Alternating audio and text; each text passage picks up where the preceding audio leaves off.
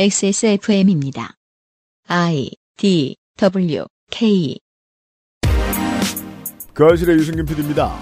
우리 대통령은 그냥 얼굴 보자고 모인 것으로 착각하는 듯 하지만 이번 북대서양 조약기구 정상회의는 나토의 소련 해체 이후 가장 중요한 회의가 될 것으로 보입니다. 그리고 그 한가운데에 지난 5월 나토 가입을 선언한 스웨덴과 핀란드가 있습니다. 북국영 소장과 큰 그림을 파악해 봅시다. 2022년 6월 마지막 목요일에 그것은 알기 싫답니다.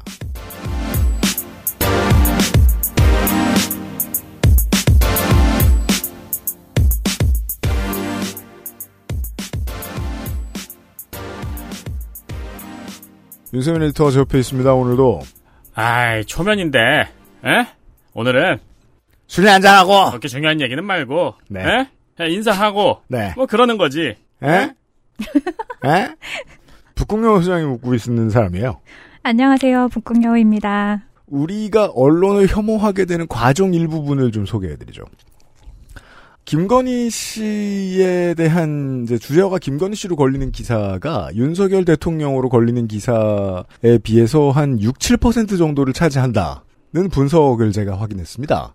윤석열 대통령에 대한 기사가 1000건이 나오면 김건희 여사에 대한 기사가 한 6, 70건 나온다는 거죠. 뭐 그렇게 많아 보이진 않는단 말이에요. 대한민국 포털로 들어가서 대한민국 포털에서 걸러지는 언론사를 빼면 김건희 씨에 대한 기사의 수는 여기서 조금 더 늘어납니다. 비율이.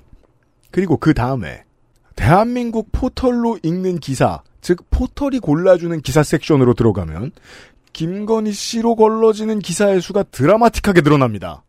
그래서 6%인데 일상생활을 하는 한국인들의 체감에는 3, 40%로 보이죠. 이런 왜곡이 생깁니다. 그래서 한국인들은 더 언론을 혐오하게 되겠고요. 여기서 하나 더 첨언을 하자면 아, 윤석열 대통령이 누구와 악수를 했다, 악수를 패싱당했다. 누구하고 회담을 하려고 했는데 취소당했다, 취소당했다, 취소당했다, 입밴당했다. 말고도 중요한 얘기들이 많습니다. 말고도의 영역을 짚도록 하겠습니다. 원래는 그 기사가 제일 많아야 됩니다. 근데 진짜 관련 기사가 많이 없어요. 관심이 대폭 줄었어요. 그러니까요. 예전엔 깔려고라도 열심히 봤는데 요즘은 관심이 많이 줄었어요. 예, 그러니까요. 지금 네. 조선일보 홈에 들어와 있거든요. 네. 조선일보 홈에서 뭐, 뭐, 인양된 아우디, 뭐, 제2 연평해전, 한덕수 총리 이러다가, 뭐, 기시다에다가, 김건희. 조선일보의 현재 방향타죠. 월북 공무원 네네. 그리고 이 사회면 이슈에 나오는 완도의 실종 가족 요걸로 요즘 도배하고 있습니다. 문제는 이거예요. 국제적인 큰 흐름을 읽지 못하게 할 정도로 다급한 일은 또 뭐냐? 음. 예. 이걸까지 굳이 가릴 필요는 뭐야? 싶어서. 그러니까 대통령이 해외 나간 것 치고는 그 소식이 뭐 너무 많은 것도 문제인데, 네. 지금 또 너무 없네요. 어, 북극여우 소장과 이야기를 들어보려고 합니다. 정말 언론 소비자가 들어야 할 얘기를 말이죠. 잠시 후에요. 그것은 알기 싫다는 독일산 맥주효모로 만든 데일리라이트 맥주효모 비오틴, 안심하고 쓸 수 있는 요즘 치약, 용산의 아는 가게 컴스테이션, 한 번만 써본 사람은 없는 빅그린 프리미엄 헤어케어에서 도와주고 있습니다. XSFM입니다.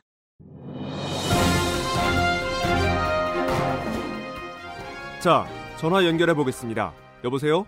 데일리라이트 맥주 효모 드셔보셨다고요? 네, 비슷한 다른 회사 제품도 먹어봤는데요. 분말이라 역하고 먹기가 많이 불편했거든요. 근데 데일리라이트 맥주 효모는 알약이라 먹기도 편하고요. 냄새가 없어 그런지 애들도 잘 먹더라고요. 이거 먹고 나서 우리 남편은 글쎄 이마선을 따라서 참... 야야야, 끊어, 끊어. 야, 끊어. 아, 통화 연결이 고르지 못하네요.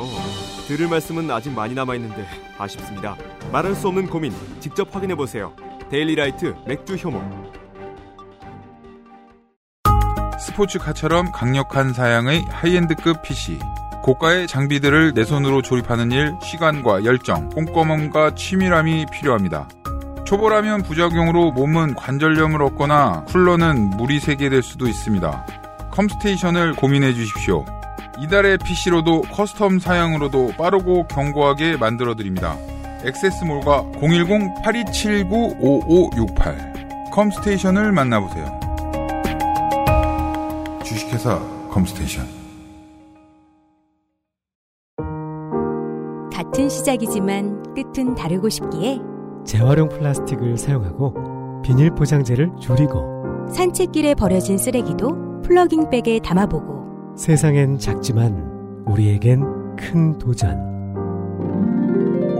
Big Green 함께 걸어요. 자연주의 천연 샴푸 빅그린 빅그린이 프리미엄 브랜드 대상을 받았대요. 네. 네, 그래서 기념 이벤트를 합니다. 뭐 쓸데없는데 돈을 쓰셨군요.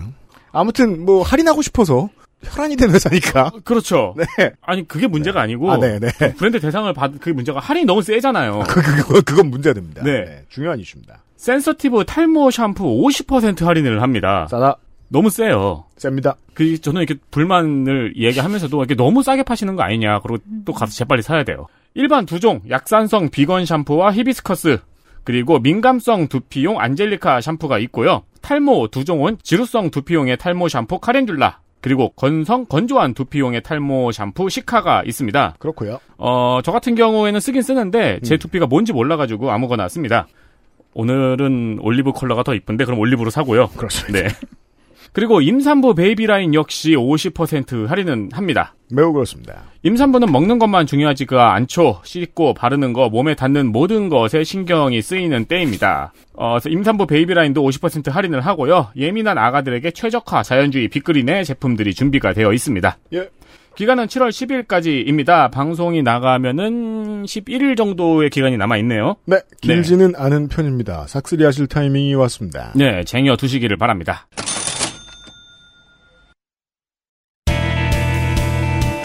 뉴스 roundup History in the making. 자, 이번 주 뉴스 roundup은 그리하여 제가 아까 저도 이제 그 이번 주의 국내 뉴스들을 봐도 그렇고 다 외신입니다. 이러는 게 맞겠다 싶었습니다.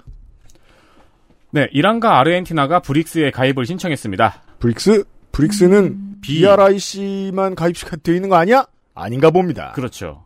B가 브라질, R이 러시아, I가 인도, C가 중국, 네. S가 남아프리카 공화국이죠. 네. 어, 이렇게 구성된 경제 모임인데요. 여기에 이란과 아르헨티나가 가입을 신청을 했다는 거죠. 음. 그러면 잠깐 브릭시아. 음, 괜찮네. 그렇죠? 그래서 나라 이름은 모음으로 시작하면 편합니다. 그거 맞습니다. 모에 집어넣을 때 쉽습니다. 네. 어, 즉 서방의 경제 제재에 맞서는 세력을 구성하고 있다는 이야기죠. 음. 나라의 이름을 들어보시면 짐작하시겠지만 세계 인구의 42% 그리고 세계 경제 생산의 24%를 차지하고 있습니다. 음. 게다가 거의 원자재 아니면 제조업이죠. 네. 어, 지난달 임상연구의 이야기가 되게 중요했다는 말씀을 드리고 싶었습니다. 역사. 00년대에 철의 장막이 와해가 되고 아, 이제 미국의 숙적이 사라지고 미국이 원탑이 된 시대. 이게 소위 팍스 아메리카나 2기입니다.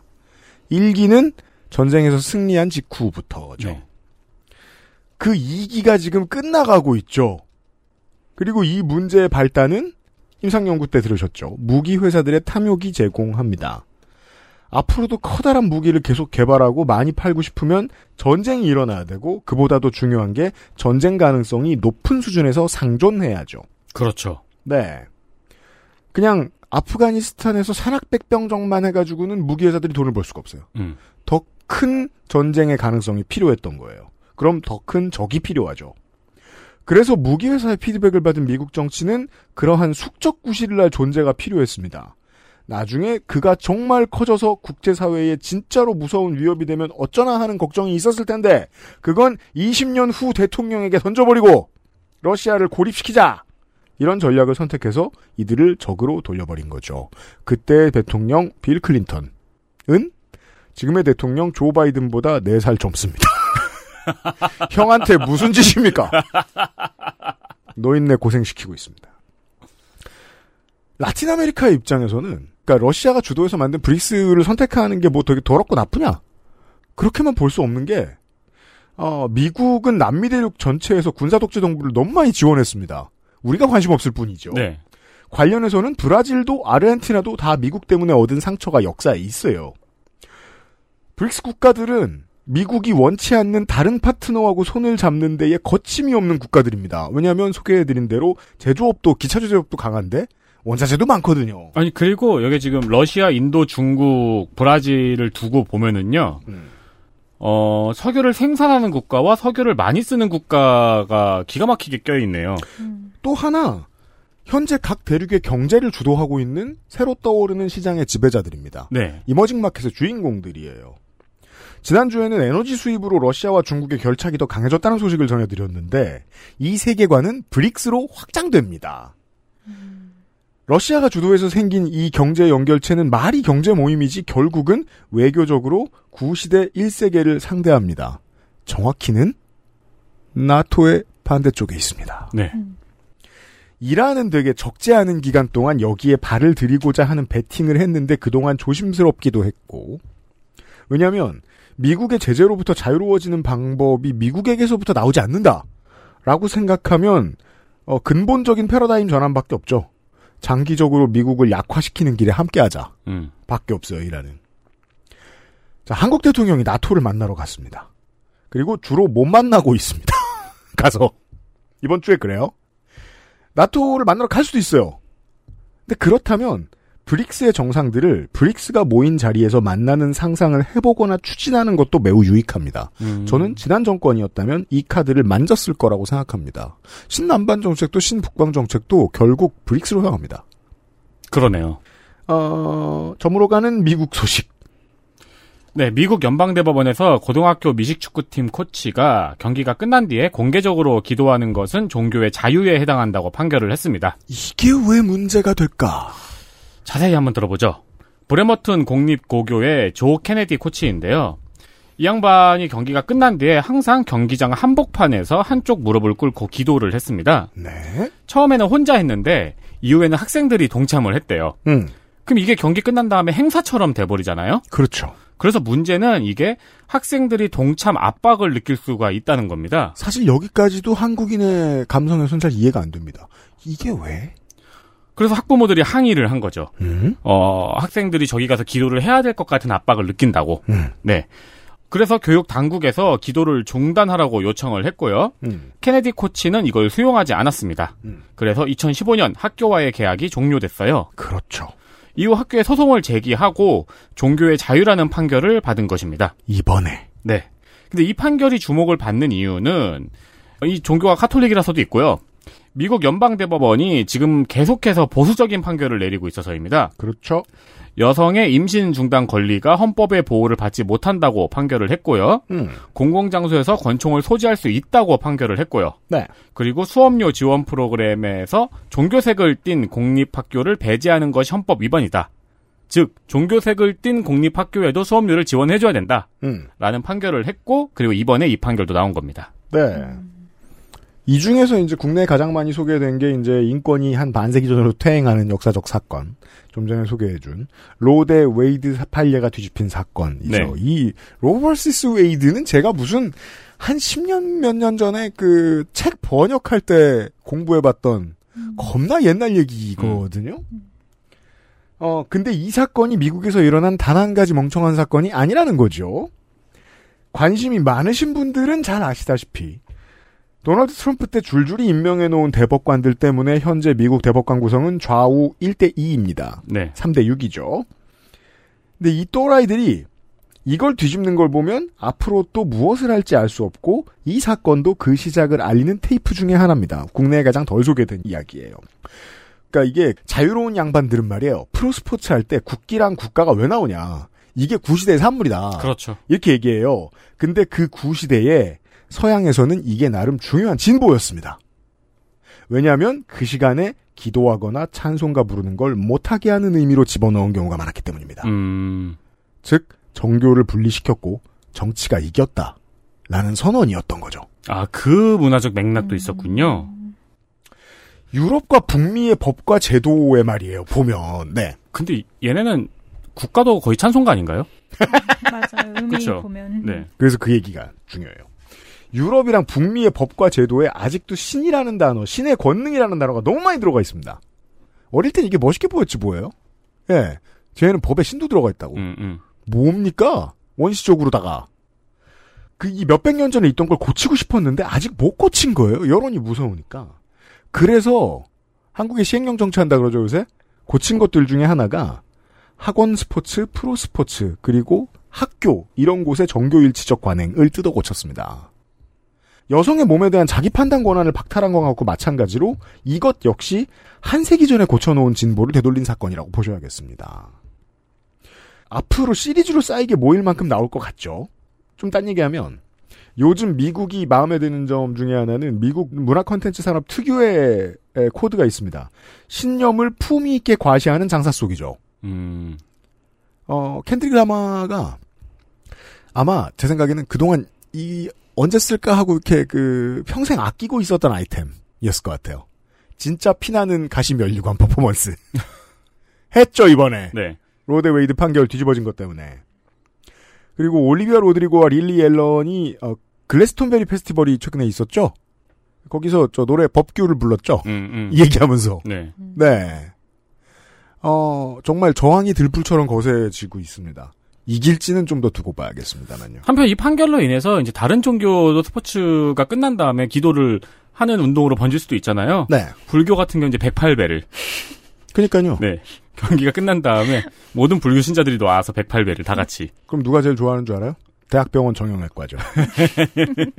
인공 무릎을 수입을 그냥 아니면 하프타임 때 하는 거야.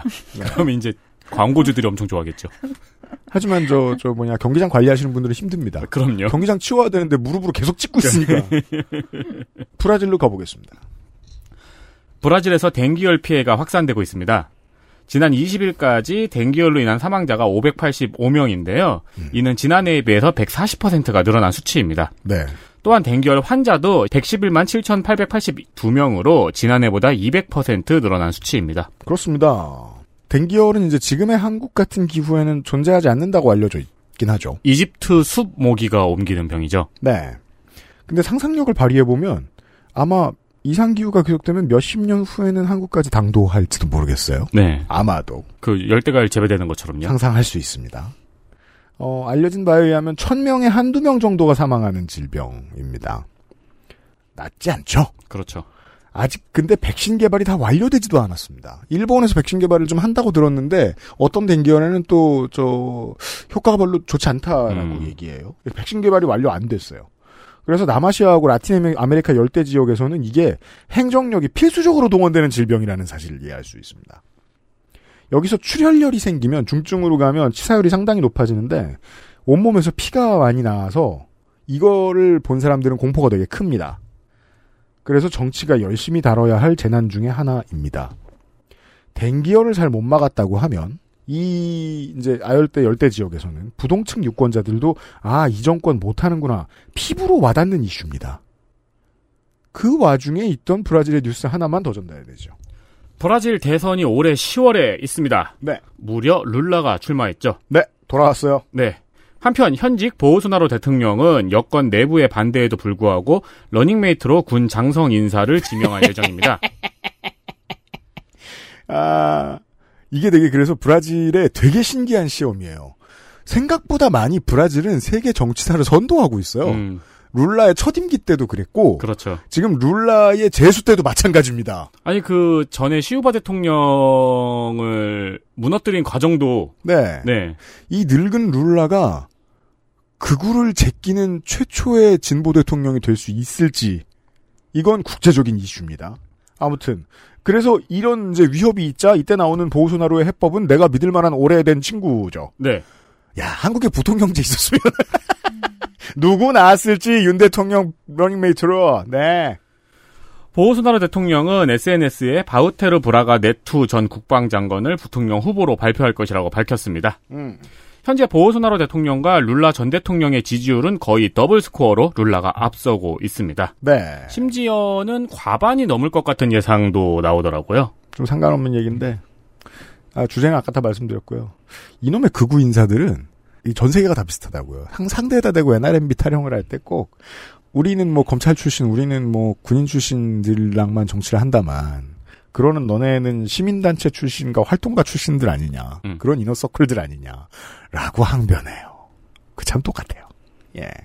아무튼, 어, 브라질이 새로운 실험에 가장 먼저 당도에 가 있습니다, 지금. 우리가 지난주에 프랑스 얘기를 들었잖아요.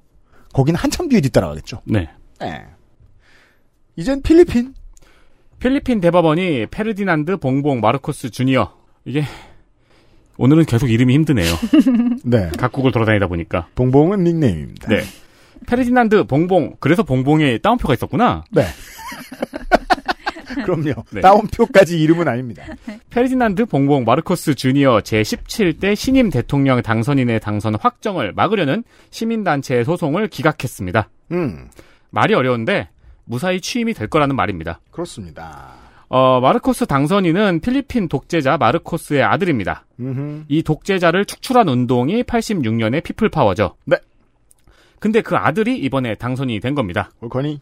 시민단체들이 마르코스 당선자가 탈세로 유죄 판결을 받은 바 있어서 대선 출마 자격이 없다고 주장을 하고 소송을 제기했습니다. 음. 하지만 대법원에서 이번에 만장일치로 이 소송을 기각했습니다. 그렇습니다. 어, 이 사람이 어떤 사람인지 나이가 많으신 분들일수록 어, 잘 아십니다. 봉봉 마르코스 주니어는 페르디난드 마르코스의 장남이죠. 네. 어, 이것 역시 나이 많으신 분들만 아십니다. 나이 많은 한국인들은 거의 박정희와 페르디난드 마르코스를 등치시키죠. 음. 페르디난드 마르코스도 21년쯤 해 먹었습니다. 네. 보통은 어. 마르코스보다 이멜다가 더 유명하죠. 그리고 부통령 사라 두테르테는 어, 로드리고 두테르테 전 대통령의 장녀죠. 두테르테가 또 안 해먹었어? 거기는 단임제입니다. 거기도.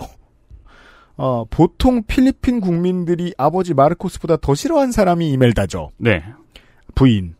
그 딸 아이미 마르코스도 지금 상원의원입니다. 외손자 맷 조셉 마노탁도 주의회 의원입니다. 그래서 요새 한국의 50대들이 이걸 다 지켜본 50대들이 많이 하는 말하고 비슷하게 정세 분석을 갖다 붙이면 쌍둥이처럼 들어맞고 실제로 필리핀에서도 이런 말들 많이 하는 걸로 알고 있습니다. 기성세대들이.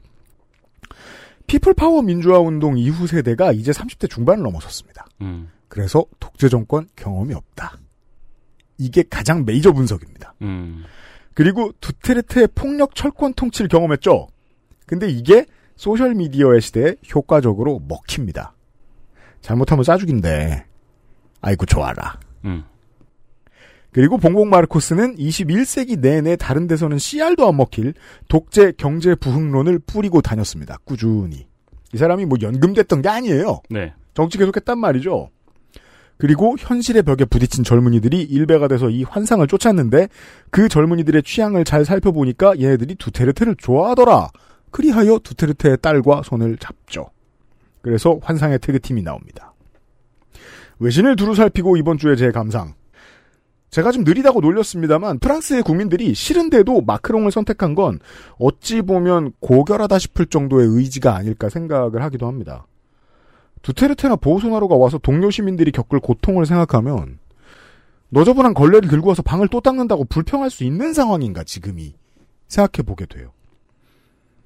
전 그런 생각이 들고 분하면 중도나 극우가 집권하는 게 분하면 한 20년 플랜 짜가지고 내 옆에 있는 한 사람부터 설득해가지고 좌파 되살리기 프로젝트를 시작을 하든가 그게 아니면 그게 무슨 사회를 위한 일인지 모르겠습니다.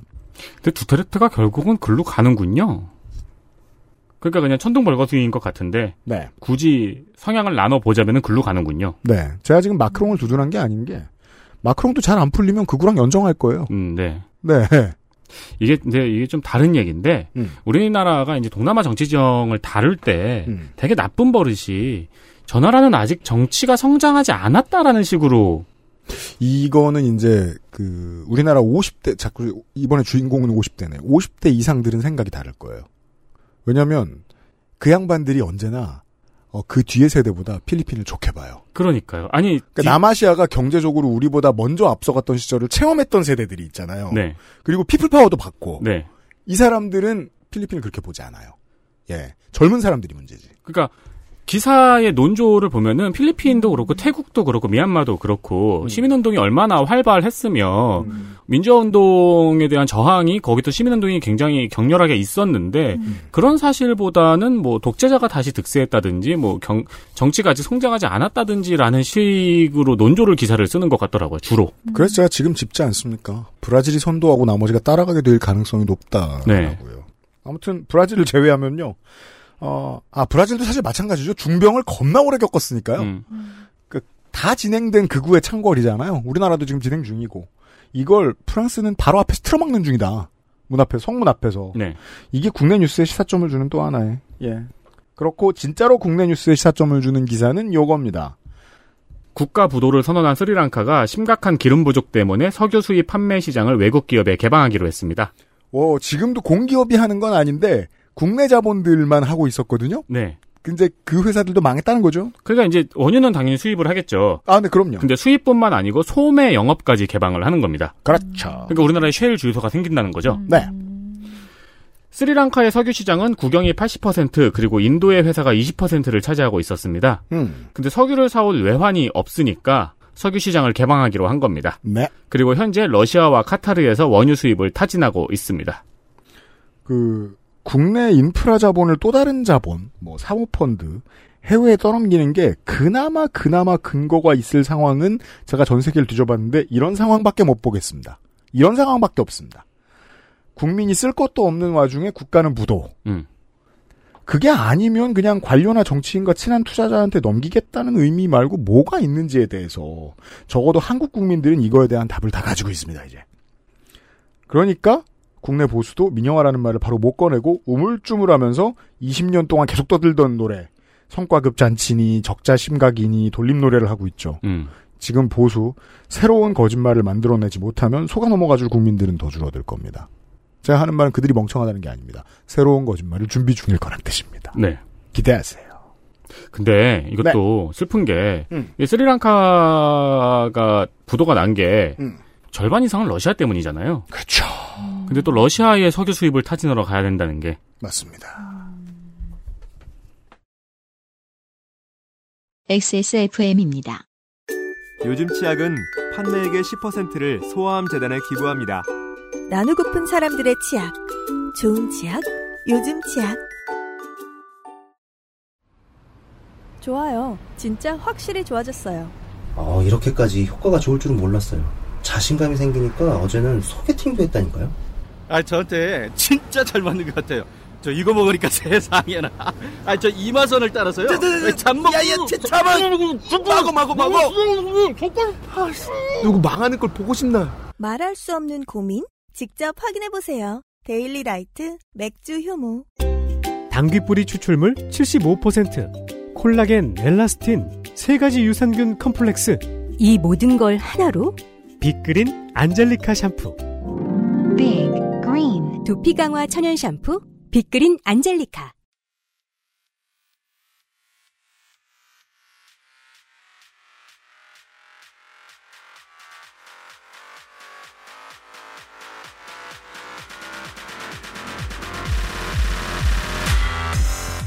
북유럽 연구소 팟캐스트 에디션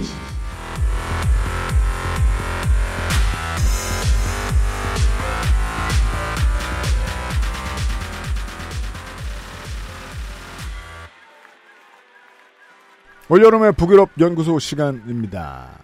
강철 체력이 된 북극여우 소장이 돌아와 있습니다. 자, 지금 오늘 녹음 중인 현재는 나토 정상회담이 진행 중이죠. 6월 28일부터 30일까지니까요. 네. 근데 아까 브릭스, 브릭시아? 네. 이제 브릭시아가 될 수도 있는.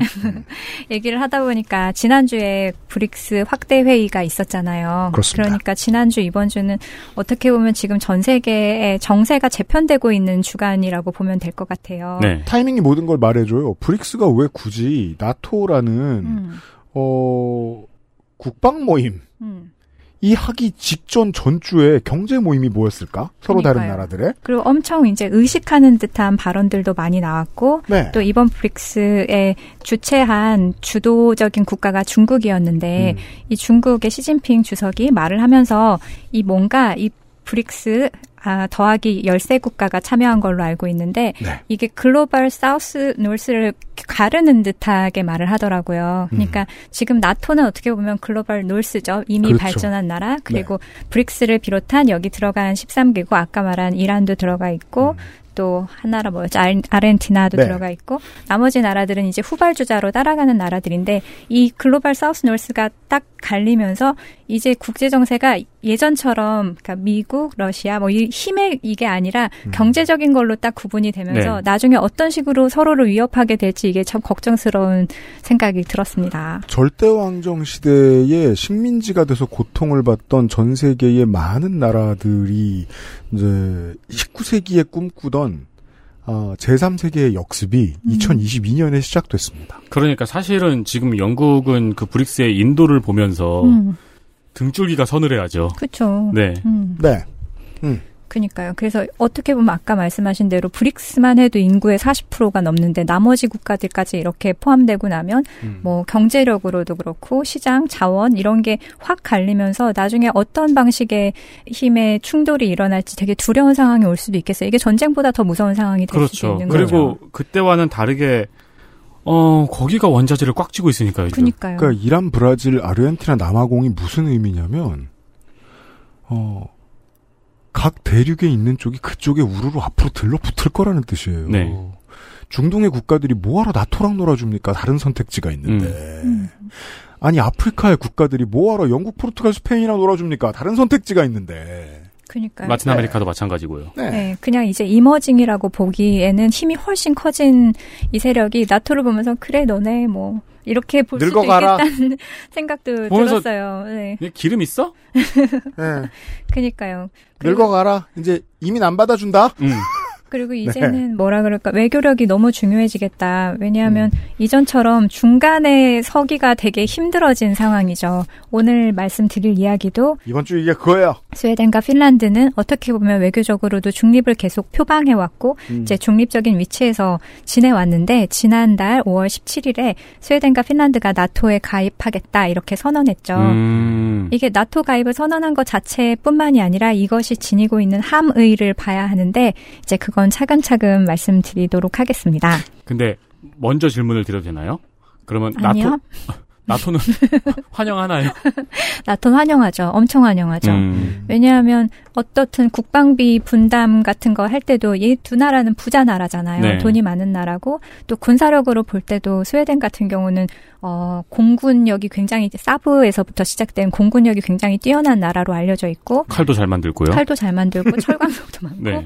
발티케에 연구가 돼 있어서 해군도 발티케에서는 굉장히 특화된 걸 음. 갖고 있고 또 핀란드도 보병 되게 뛰어나다고 들었거든요. 군사력이 뛰어나다고. 그러니까 이 두 나라가 들어오면 뭐 천군만마까진 아니더라도 나토 입장에서는 굉장히 힘이 세지고 그 다음에 나토의 가상의 적 중의 하나인 만약에 중국하고 지금 러시아를 적으로 두고 있는 것 같은데 네. 그렇게 되면 러시아 국경을 바로 맞대고 있는 두 강국이 이제 들어온 셈이 되니까요. 음. 힘이 강해지는 거죠. 그렇죠. 나토 입장에서 매우 반갑죠. 우크라이나보다 훨씬 반갑겠죠. 네. 그러니까 오늘 앞에 이제 브릭스 이야기를 드리는 의미를 또 이렇게도 해석할 수 있는데요. 그 이제 표면적으로는 터키 혹은 어 self-proclaimed 튀르키예가 튀르키예. 그러니까 이제 반대를 했다고 하지만 네. 가장 아쉬운 국가 국호죠. 터키랑? 이란. 그러니까 옛날 네. 이름이 훨씬 더 멋있는데. 아, 왜 튀르키예 괜찮지 않아요? 윤석열 대통령이 이제 핀란드 정상과의 회담에서 뺀지를 먹은 이유 중에는 이제 핀란드도 그렇게까지 한국 주변의 국가들을 자극시키고 싶지 않다. 음. 여기 나온 것만 해도 힘들어 죽겠는데. 라는 의도가 깔려 있다고들 흔히 해석하죠. 음. 이런 걸 신문에서 좀 많이 얘기해 줬으면 좋겠습니다. 흔한 해석입니다. 네.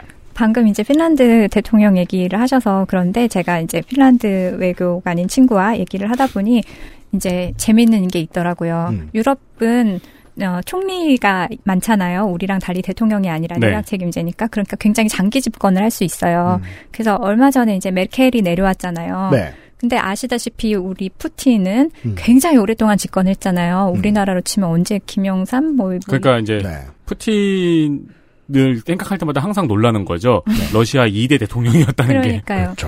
근데 이렇게 오래 하다 보니까 푸틴은 굉장히 오래되다 보니까 그 전에는 푸틴이 싫어도 메르켈 같은 경우는 굉장히 오랫동안 17년 동안 이제 어, 총리 자리에 있었기 때문에 푸틴하고 안면이 이제 튼 시간이 되게 오래됐잖아요. 네. 그러니까 푸틴하고 쉽게 이야기를 할 수가 있는 거예요. 아, 있었던 미운정. 네, 미운정 네. 고운정 어떻든간 쉽게 다가갈 수가 있고 말을 틀 수가 있는데 음. 유럽도 정권이 많이 바뀌면서 새로운 정상들이 올라오다 보니까 푸틴하고 푸틴에 대해서 좋은 감정을 갖고 있는 사람 별로 없을 거 아니에요. 근데 음. 싫어도 말은 해야 되잖아요. 그러니까 기본적으로 지각을 한대잖아요. 음, 그러니까 근데 어떻든 메르켈이 그 역할을 해줬는데 메르켈이 내려가고 나서는 그나마 가장 오랜 기간 재미했던 게 핀란드 대통령이래요. 아. 그래서 핀란드의 이제 이 중요성이 더 커진 거죠. 러시아하고 외교를 할 때 있어서 유럽 음. 이제 EU에서 EU 채널로 이제 푸틴하고 이야기할 때 푸틴을 다뤄줄 EU의 대표자. 이게 네. 그러니까 저거죠. 대학원생하고 1학년만 있는데 중간에 3학년이 한 명이 이제 어, 그런 있는 셈이죠. 거죠. 네. 네. 둘다 아는. 음. 그래서 마크롱의 입지가 이제 러시아하고 이야기할 때 대화할 때 마크롱의 입지가 올라간 것도 그 이유가 음, 하나예요. 음, 네. 음. 그렇죠.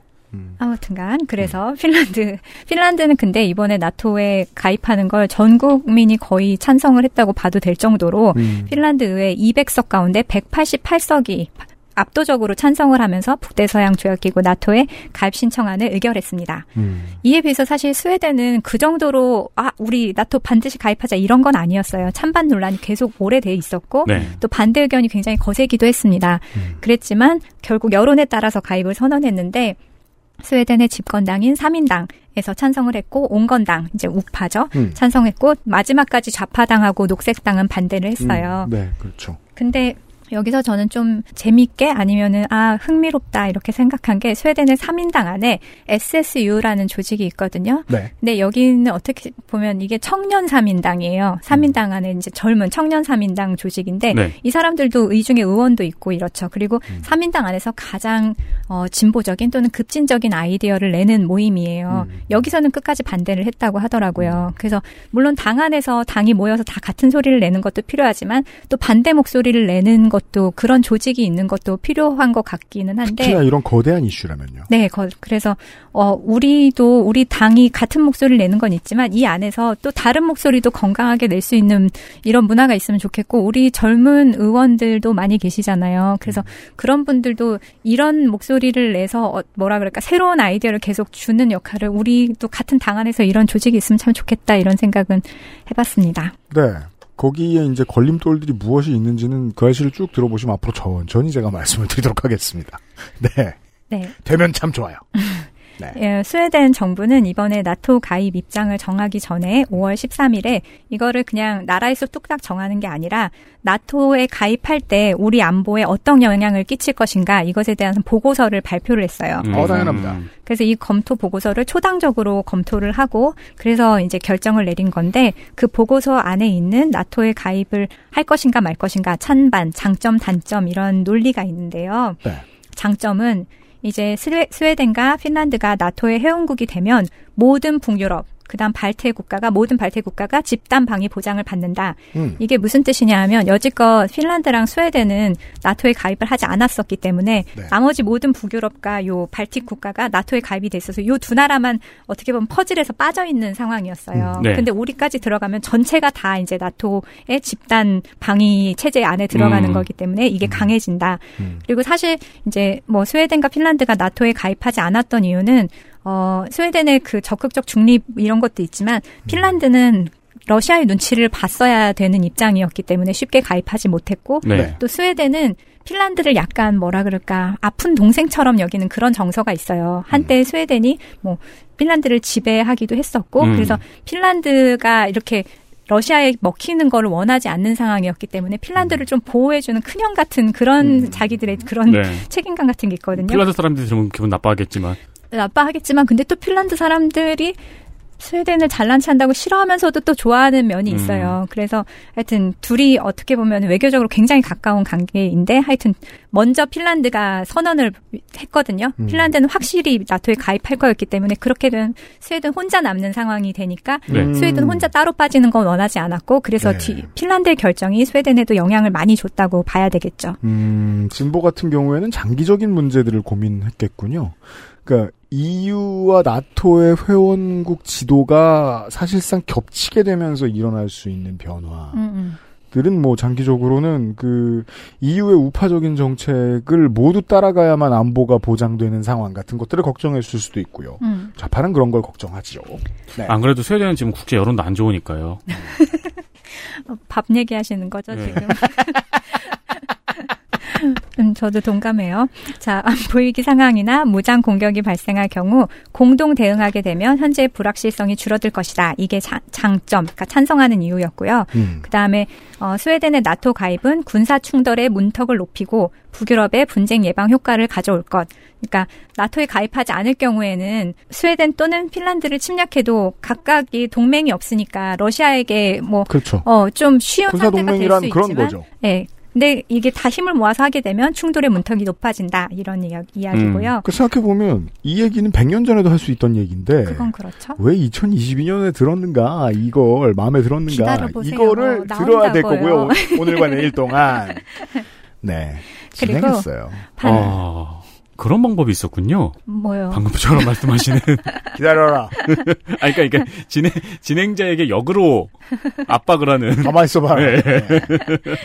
그리고 다만 반대 의견은 음. 나토 가입 과도기에 이제 나토의 지금 같은 과도기죠. 스웨덴을 향한 러시아의 도발 또는 보복 조치를 배제할 수가 없다. 이게 분명히 있을 것이다. 실제로 있고요. 음. 그, 어, 그래서 안 린드 스웨덴 외무부 장관은 이제 200년 동안 지속되어 온 우리의 군사적 비동맹 정책은 스웨덴에 잘 기여해 왔지만 지금 당면한 우리가 당면한 군사 문제는 군사적인 비동맹이 계속해서 우리에게 도움이 될지 여부다. 우리가 지금처럼 비동맹, 우리 혼자 독자 노선을 걷는 게 지금 이 상황에 우리에게 유리할까? 음. 이걸 고민해 봤을 때 이제 지금 유럽의 안보가 근본적으로 변화된 환경에 놓여 있기 때문에 우리가 여지껏 취해왔던 군사적인 중립은 중립 그 자체가 목표가 아니라 가장 중요한 목표는 스웨덴의 안전인데 스웨덴의 안전이 어, 중립보다는 동맹을 선택하는 것이 더 유리하다. 음. 그래서 새로운 환경에서 나토 가입을 선택하게 된 것이다. 이렇게 얘기했습니다. 네. 그 우파식 합리적 목소리로 들립니다. 네. 과거에 어, 마키아벨리는 군주론에서 중립보다는 확실한 동맹이 낫다 이런 말을 했었고요. 음. 누구나 승자 또는 승자가 되고 싶어하거나 또는 승자의 편에 서고 싶어하지 중립을 원하지 않는다 음. 이렇게 얘기를 했었다고 해요. 네. 하지만 여지껏 중립을 계속 고수해왔던 그렇잖아요. 네. 스웨덴과 핀란드 왜 그랬는지 그 얘기도 한번 해볼게요. 네. 나토에 가입한다는 그럼 나토 가입하면 뭐가 좋은데 이런 이런 질문이 있을 텐데 나토에 가입하는 것에서 가장 중요한 거는 어 나- 나토 헌장 5조가 있거든요. 아티클 5에 나오는 안보 보장에 포함된다는 의미입니다. 네. 집단 방위 일부가 된다는 것이죠. 그게 네. 무슨 내용이냐? 헌장 5조에 따르면 회원국 가운데 한 나라가 공격을 받으면 회원국 전체에 대한 침공으로 간주해 개별 회원국들이 집단으로 대응한다. 이게 이제 고등학교 때 불량 서클에 그렇죠. 약관 같은 거죠. 한 명 괴롭히면 네. 다 몰려가서 네. 이렇게 하는 거죠. 그렇죠. 네.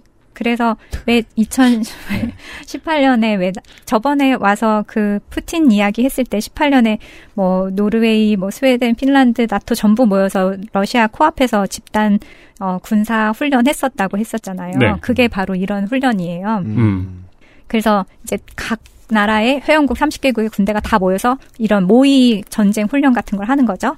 그래서 한 나라의 공격에 전 회원국이 집단 대응하는 만큼 이제 이게 군사 대응이다 보니까 신규 회원을 받을 때도 나토 규정에 따라서 30개국 전원 찬성해야지만 신규 회원으로 받을 수 있어요. 음. 네. 약간 마피아나 이런 조직 같은 그렇죠. 그런 느낌. 그렇죠. 그러니까 다구리나 하고 다니겠다고 써놓고서 명예도 잃어버리면 안 되니까. 음. 네. 보통 이제 마피아는 거기서 이제 반대한 보스가 다음날 시체로 발견되고. 그렇죠. 튀르키예 어떡해요. 일본식이면 손가락이 아홉 개가 되고. 그렇죠. 예. 그래서 전원 찬성해야지만 신규회원으로 받아들여지게 된다 했는데 잘 아시다시피 이제 튀르키예가 반대를 선언했었고 음. 많이 알려져 있진 않지만 크로아티아도 사실 반대를 선언했었습니다. 네. 그 핀란드랑 스웨덴이 나토에 들어오는 것에 대해서요. 음. 나머지 국가는 전부 다 열렬히 반기는 분위기였습니다. 오기만 해라, 뭐 맞아주겠다, 음, 열렬히 음, 환영한다. 음. 왜냐면 러시아 압박에 너무 중요한 지리적 수단을 갖고 갖게 되는 거니까요. 그렇죠. 근데 이 터키하고 아, 튀르키예하고 크로아티아가 왜 반대했을까요? 그렇죠.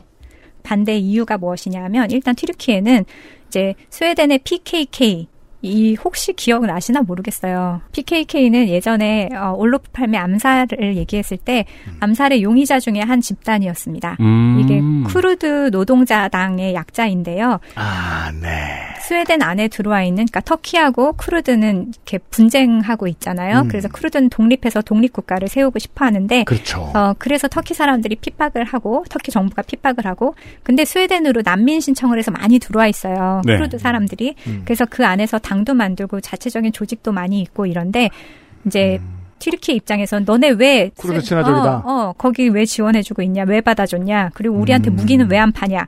왜냐하면 스웨덴 입장에서는 어 예전에 그때 그 암살 얘기했을 때도 무기 회사 그렇죠. 얘기하면서 분쟁에 또는 인명 살상의 위험이 있는 국가에는 무기를 팔지 않는다고 했잖아요. 음. 근데 스웨덴이 볼 때 튀르키예가 이 쿠르드 사람들을 괴롭힐 여지가 있다 해서 무기를 팔지 않고 있었어요. 튀르키예에. 음. 그러니까 올로프 팔메식 적극적인 중립 정치에 빈정상했던 걸 아직까지 예, 그리고 예. 그 노선은 계속 되고 있었으니까요. 그래서 네. 여기에 대한 불만을 표시하면서 스웨덴, 핀란드 우리 반대한다. 왜냐하면 얘네들이 테러 단체를 지원하고 있는데 이 테러 단체가 바로 PKK 좀 전에 말했던 음. 그리고 우리한테 무기도 안 판다. 그래서 무기 수출 제한 풀고 얘네들 지원 끊어라. 그래야지 우리가 찬성하겠다.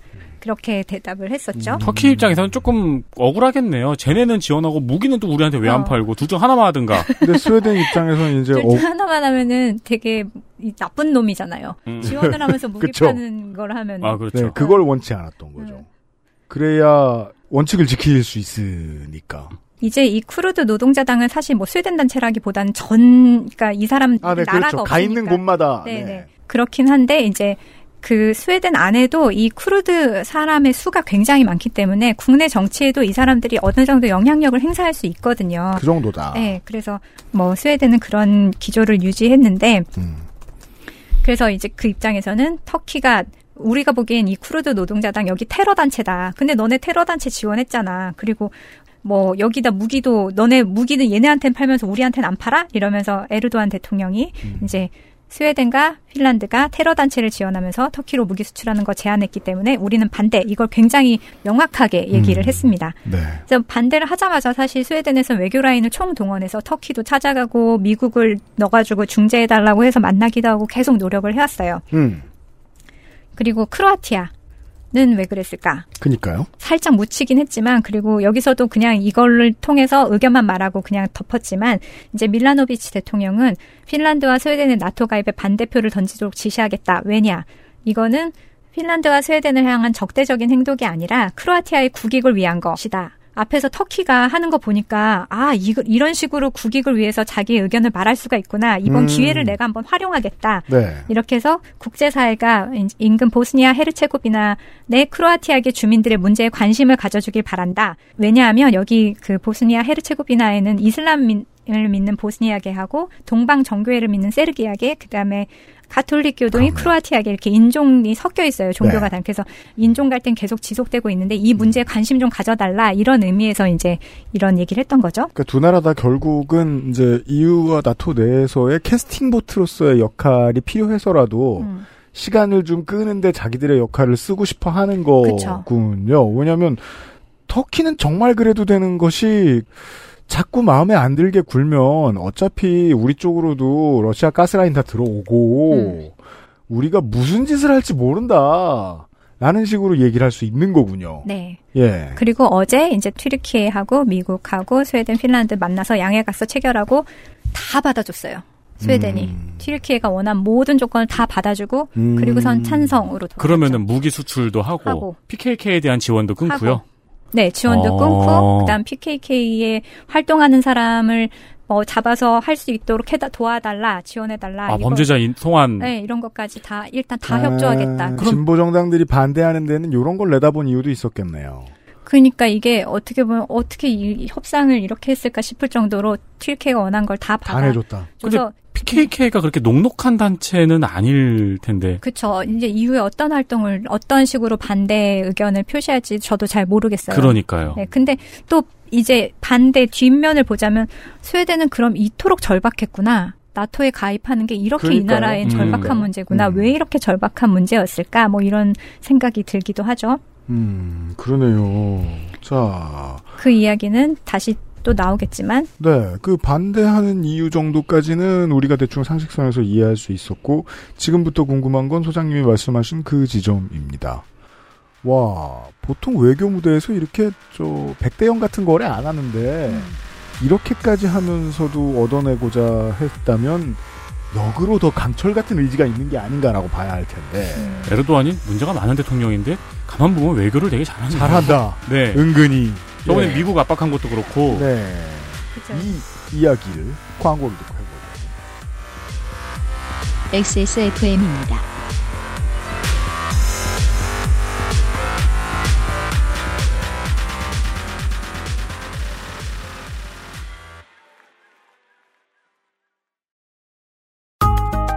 평생 인텔만 썼는데 라이젠이 뭐냐고요? 컴스테이션에 문의하십시오. 주식회사 컴스테이션. 치약이 다 거기서 거기지 뭐. 그냥 싼 거 사자 싼 거. 얘 봐라. 요즘엔 안 그래. 꼼꼼히 따져봐야지. 요즘엔 그럼 어떤 치약 쓰는데? 요즘엔 요즘 치약. 유해 성분이 의심되는 건 하나도 쓰지 않고 오직 자연 유래 성분으로만 만들었거든. 파라벤, 트리클로산, 합성 계면 활성제. 조금의 의심도 허락하지 않았습니다. 성분부터 효과까지 안심 치약, 요즘 치약. 자몽종차 추출물, 자일리톨, 키토산 등으로 합성 보존제를 대체한 자연주의 치약, 요즘 치약이 살아남았다는 소식을 여러분께 먼저 전달드리고요. 그렇습니다. 아직 안 망했으니까 광고를 하고 있겠죠. 아, 실제로 많은 분들이 재구매를 하신 것 같아요. 네. 네, 정확한 수치는 제가 거- 건네들은 바는 없지만, 그러니까 말이에요. 네, 많은 분들이 재구매를 하고 있다고 들었습니다. 좋게 생각하십시오. 좋은 물건이지만 어, 디자인이 이상하잖아요. 그 디자인도 한 100년 더 보면 멋있습니다. 저는 오히려 이쁘다고 생각을 하는데요. 여러분 돌아가실 때쯤 되면은 모든 사람들이 다 이쁘다고 왜냐면 다른 치약은 너무 그 메탈릭해요. 네. 디자인이. 어, 내용물은 겁나 비싼 요즘 치약입니다. 그렇습니다. 저는 디자인도 예뻐요. 욕실에다 올려놓으면은. 구취 제거 효과가 업그레이드된 요즘 치약 시즌 2로 절찬리 판매 중입니다. 오렌지색 요즘 치약입니다. 맞습니다. 입마름에 좋다는 후기도 많고요. 판매액의 10%를 소아암 재단에 기부합니다. 이러고 소비자한테 공짜로 부르질 않나. 그렇죠. 그러고도 살아남은 요즘 치약 입니다. 액세스몰에 있습니다.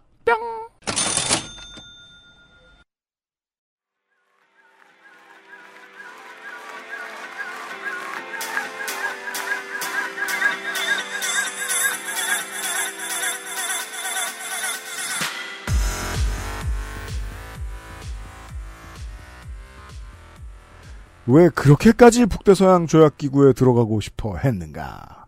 부터가 지금부터 할 얘기입니다.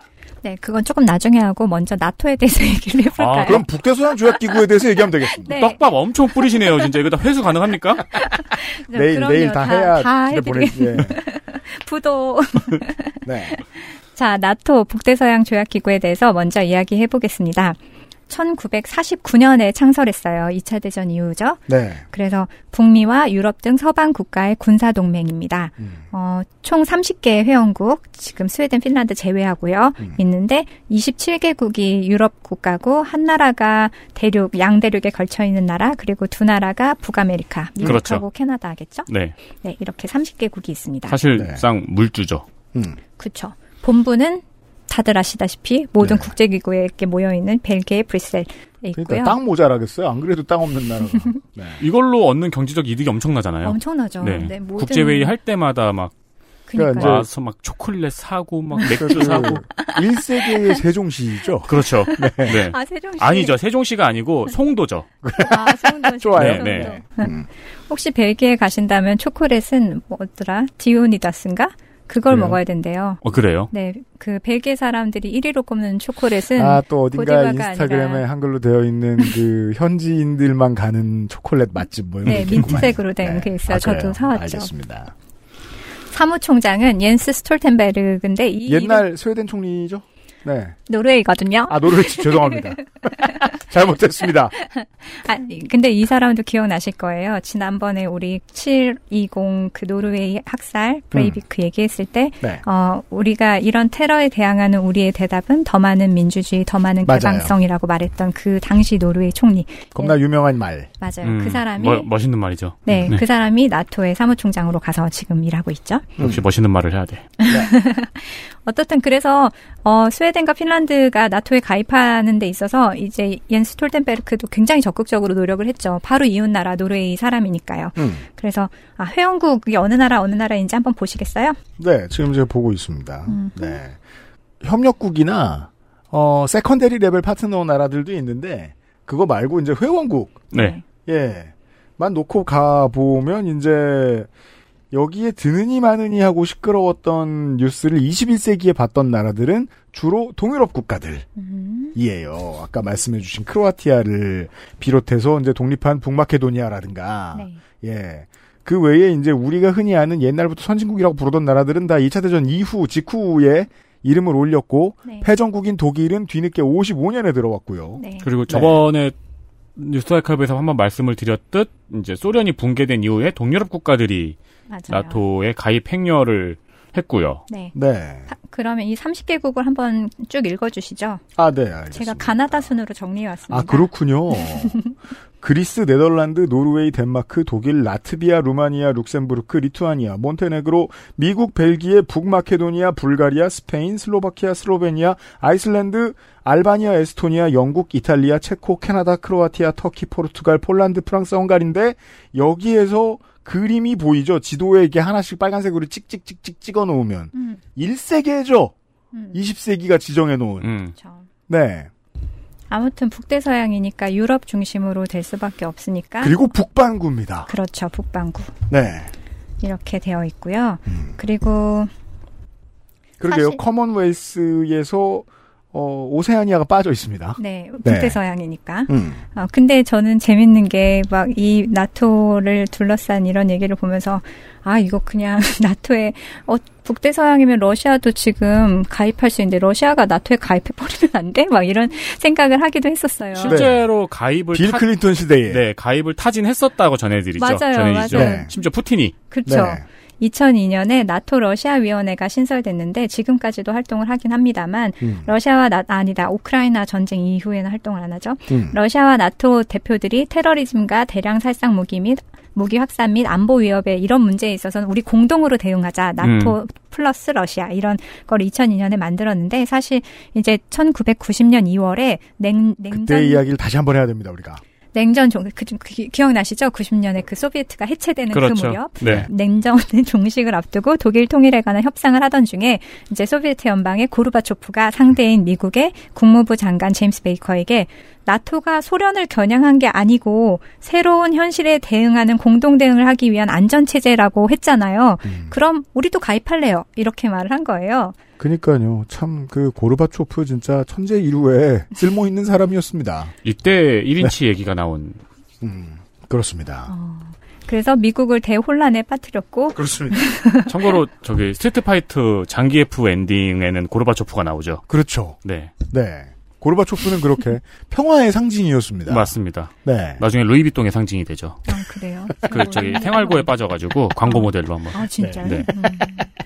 그래서 베이커는 이 얘기를 듣고 꿈 같은 이야기라고 했다고 하고요. 네. 그럼에도 불구하고 푸틴이 올리버 스톤하고 했던 인터뷰에서 2000년에 빌 클린턴이 모스크바를 방문했을 때 그때도 나토 가입에 대한 의사를 전한 적이 있었다고 음, 합니다. 그렇습니다. 그럼 미국은 거짓말한 거네요. 정말 소련을 겨냥한 게 아니라면 받아줬어야 될 거 아니에요. 맞습니다. 2014년 크림반도 병합 이후 나토는 러시아와의 공동 실무 협의를 중단했습니다. 위원회는 계속됐지만 21년 10월 브뤼셀 러시아 나토 대표단을 퇴출했고요. 그죠. 이게 뭐, 어, 뭐 하루 이틀 일어난 일이 아니고, 생각해보면 꽤 긴 시간, 팍스 아메리카나의 우산 안으로 그냥 소련이, 러시아가 들어갈게. 음. 라는 의도는 전달되고 논의되고 있었다는 겁니다. 물 밑에서. 네, 그랬어요. 네, 계속. 그것을 완전히 포기하고 그냥 우리 뭐 이렇게 된 이상 심심한데 정복 전쟁 이렇게 바뀌기 전까지. 음, 음. 네. 그때 임성 소장님이 설명해 주신 바로는 이 러시아의 나토 가입이 미국에게 전혀 도움이 되지 않는다는 판단을 미국이 했다. 네. 도움이 그리고 되진 않죠. 네. 그 판단을 한 척수에는 무기회사들이 있었다. 그럼요. 네. 네. 어떻든 그래야지 미국의 산업이 돌아갈 수 있으니까 늘 적이 필요하죠. 네. 그래서 이제 이 러시아가 작년부터 계속 계속 그 우크라이나에 대한 이런 이 침략에 대한 의지를 키워왔잖아요. 음. 그러면서 나토 모스크바 사무소도 정리하고 공식적으로는 사실 이 관계가 정리됐습니다. 음. 나토와 러시아의 관계. 네. 네. 그래서 과거 냉전 체제 때 만들어졌으나 소비에트 연방이 붕괴한 이후에는 오히려 동유럽 국가까지 아까 말씀해 주신 대로 회원국으로 수용하면서 세력을 점점 확대해 온 셈이죠. 네. 이제 동유럽은 공식적으로 그냥 러시아 편이라고 볼 수 있는 존재가 글쎄요 시다. 한두 나라 정도? 그렇죠. 네. 뭐 네. 벨로루스나 뭐 네, 그렇죠. 그 그러면 군사 동맹에는 적이 있을 텐데 그럼 그 적이 무엇일까? 러시아가 적이 아니라고 했지만 음. 그 적이 뭐 지금 확대된 것 같은데 음. 그러면 다시 이제 돌아올게요. 스웨덴과 핀란드가 왜 나토에 가입을 할 수밖에 없었는가? 네. 나토에 가입하기 위한 두 나라, 그러니까 두 나라의 가입은 사실 특별한 의미가 있는데요. 왜냐하면 제2차 세계대전 이후부터 고수해온 중립국의 지위를 포기하는 것이기 때문입니다. 왜냐면 이제 보통은 이렇단 말이에요. 우리 교과서 보면 2차 대전 이후부터 현대사 과목이에요. 그리고 2차 대전 이전까지는 그냥 세계사죠. 그 세계사 교과서를 그렇게 마무리했다는 건 우리가 그 체제를 살고 있다는 거거든요. 그 뒤에 현대사가. 음, 음. 그게 바뀐다는 신호이기도 해요. 저는 어떻게 읽히냐면 왜 그 옛날 세계사 교과서 이렇게 보고 있다 보면 네. 오래가는 왕조도 있어요. 몇백 년을 가는. 네. 하지만 보통 왕조들은 200년 감 잘 갔어요. 근데 중립국으로 200년 100년 갔잖아요. 그걸 포기한다는 겁니다, 지금. 네. 근데 일각에서는 대한민국도 중립국으로 가자, 중립 선언하자 이런 주장이 있었는데 기억나세요? 이런 이슈가 이번 주에 계속 이야기할 것입니다. 네. 왜 과거에 또 역사책에 보면 막 멜렌드루프? 파울 게오르크 폰 멜렌드루프 혹은 모긴덕. 1847년에서 1901년. 프로이센 독일의 외교관. 조선의 외교 고문. 1882년 조선에 와서 협판으로 세무, 외교, 해관 등의 업무를 했으며 청의 영향력을 줄이기 위해 러시아의 군인을 소수 조선에 파견하고 조선은 그 대가로 영흥만을 조차하도록 한 조로미략을 추진합니다. 청일 양국의 세력이 너무 강대하여 제3국인 러시아를 끌어들인 뒤 러시아, 청나라, 일본의 공동 보장 아래에 조선을 벨기에와 같은 중립국으로 만들어 안전을 보장하려는 의도가 있었으나 청나라, 일본, 영국 모두로부터 비난을 받고 전완국 총판, 통리교섭 통상사무함은 협판 자리에서 해임되어 뭐 이런 사람도 아, 있지 네네네, 않았나요? 그렇죠. 아니 근데 최근까지도 있어요. 그 그런 사람들. 이야기가 네. 있었죠. 그래서 맞습니다. 계속 우- 저희가 그 선거할 때마다 소개시켜드리는 공약이죠. 유엔 본부를 판문점에 세우자. 네, 네, 네. 네. 그러니까 세계 평화의 주축이 될 수 있는 요건이 우리나라에 많이 있다. 그렇죠. 맞습니다. 근데 그러려면 이제 벨기에처럼 뭔가 이런 역사적인 빌드업이 있어야 되겠죠. 음, 음. 맞습니다. 맞아요, 맞아요. 네. 그 그래서 중국과 일본, 미국과 러시아 사이의 작은 나라로서 대한민국도 누구의 편을 들지 않고 중립국으로 남으면 전쟁도 피해갈 수 있지 않겠느냐. 뭐 이런 이런 얘기가 있었는데요. 이상이고 그럴 듯하거니와 근거도 많은. 네. 네. 근데 그러 이 논리로 보자면 사실 스웨덴하고 핀란드가 딱 들어맞기는 해요. 열강 사이의 소국으로 어디에도 끼어들지 않고 누구 편도 들지 않고. 근데 이런 중립이 사실 실리적이고 편리한 개념으로 보이지만 어, 한 국가의 중립이라는 거는 단순히 선언만으로 이루어지는 일이 아닙니다. 당연합니다. 또 중립의 지위가 보이지 않는 갑옷처럼 전쟁을 막아주는 것도 아니죠. 당연합니다. 어떻게 보면 인간관계에서도 중립을 지키는 일이 되게 어렵잖아요. 그것도 쉽지 않은데 하물며 얽히고 설킨 국가 간 힘의 역학과 경제적인 의존도를 떠나서 우리 이제부터 중립 이렇게 하는 게 쉬울까요? 대한민국에서 자기가 중립이라고 말하는 모든 언론인들은 알고 보면 다 그냥 말리는 신우이들입니다. 음. 중립의 본질을 지킨다는 게 이런 회의감이 드는 거예요. 한국에서 오래 살아보면 중립이란 게 있긴 하나? 그 중립은 쉽게 말해서 어떻게 보면 스스로 왕따가 되겠다고 선언하는 것과 같습니다. 그러네요. 근데 무리해서 만약에 힘이 되게 세고 싸움을 잘하는 애가 야 나 중립이야 나 건들지 마 이렇게 말하는 것과 힘이 아주 약한 애가 나 건들지 마 이렇게 하는 말은 무게가 다르잖아요. 후자는 날 때려달라는 소리입니다. 나는 누구의 편도 들지 않겠다 이 말을 강자는 할 수 있습니다. 네. 하지만 약자가 그렇게 말하면 당장 주변에서도 누구 편인데 하면서 추궁을 하겠죠. 그렇죠. 이 국제관계에서도 중립이라는 게 똑같습니다. 그러니까 누구의 편도 들지 않는 동시에 내 편도 없다는 뜻이니까 중립을 유지하기 위해선 스스로 힘이 세든지 그렇죠. 아니면 주변 모두가 너 중립해 이렇게 허락하든지 이 둘 중 하나의 조건을 갖춰야 됩니다. 실제로는 둘 다 어느 정도씩은 가지고 있어야 한다는 거예요. 네. 그래서 이제 세계사를 보고 있다 보면 그게 더 신기한 거예요. 이게 지도를 보면 바로 이해가 되죠. 20세기 초반에는 전범, 그 전 세기에는 인류사를 뒤흔든 이것도 전범이네요. 어, 정복 전쟁의 주인공들.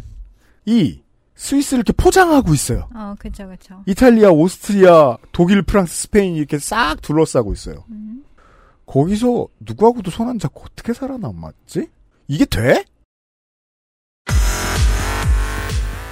북유럽을 주인공으로 내일 좀 더 이야기를 해보도록 하겠습니다. 음. 예, 우린 경험 못 해봤습니다. 비슷한 시도를 지난 정부가 했는데 오히려 역으로 마음이 편합니다. 어, 한 5년 동안 안 할 거 아니까. 네. 침략을 정복하러 이제 침략을 해도 밥을 안 주니까.